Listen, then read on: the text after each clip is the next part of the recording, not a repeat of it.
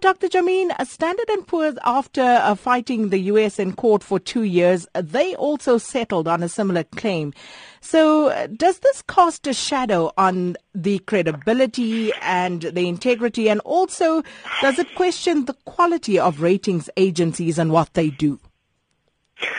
It certainly casts a shadow over what uh, ratings agencies do and on their credibility back uh, in 2008.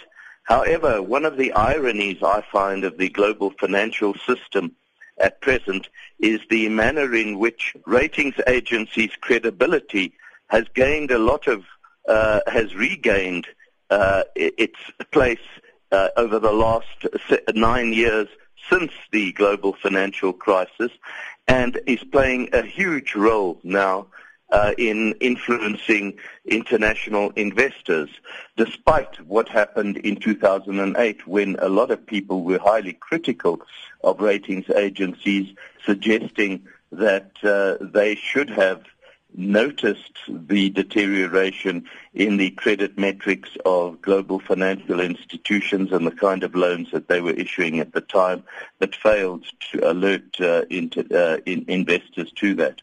And critics would say that they failed because uh, there's a conflict of interest. That conflict of interest still exists. It exists everywhere even when uh, these ratings agencies uh, rate a country like South Africa, because in order for these ratings agencies to do what they do, they are paid a fee by the people uh, who actually ask them to do the rating.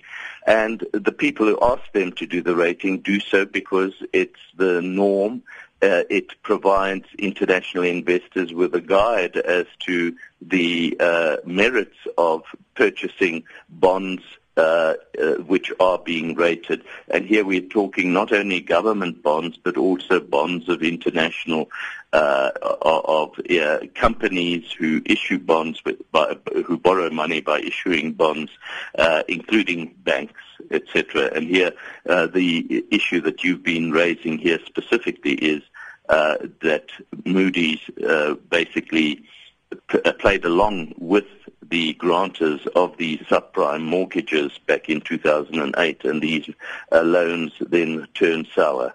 And uh, Moody's had not really alerted international investors to that because they wanted to keep the business to carry on rating these subprime mortgage lenders.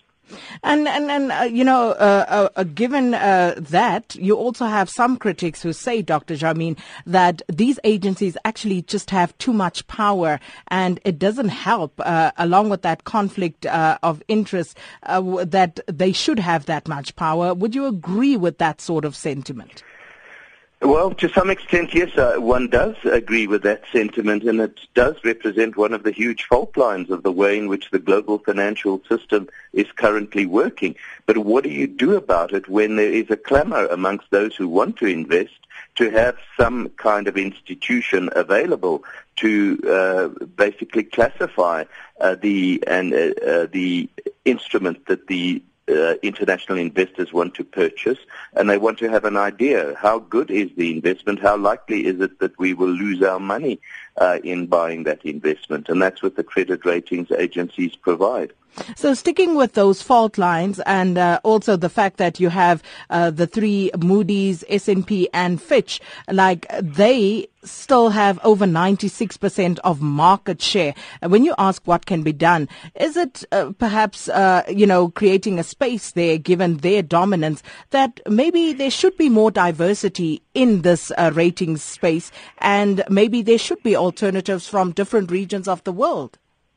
Well, you're absolutely correct. That is one of the solutions. But then you've got to ask yourself, will international investors actually embrace any other uh, ratings agencies elsewhere? At Why the moment? The big, well, because they believe they have more confidence in the big three. They still have this enormous credibility uh, that, uh, despite the kind of issue that you're talking about. And it's quite strange, for example, that uh, you mentioned it's a big penalty, but I actually find it quite a small penalty in relation to the implications of uh, what happened after the uh, subprime crisis actually uh, erupted. And many agree with that. But I, I, do find it curious that even after, you know, they did what they did, they inflated the ratings and, you know, that people would still be skeptical of endorsing agencies from elsewhere.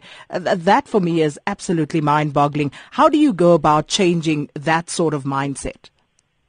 Very, very difficult because uh, it's um, uh, uh, it's kind of led by the United States, obviously, and uh, it's extremely difficult to break into that market.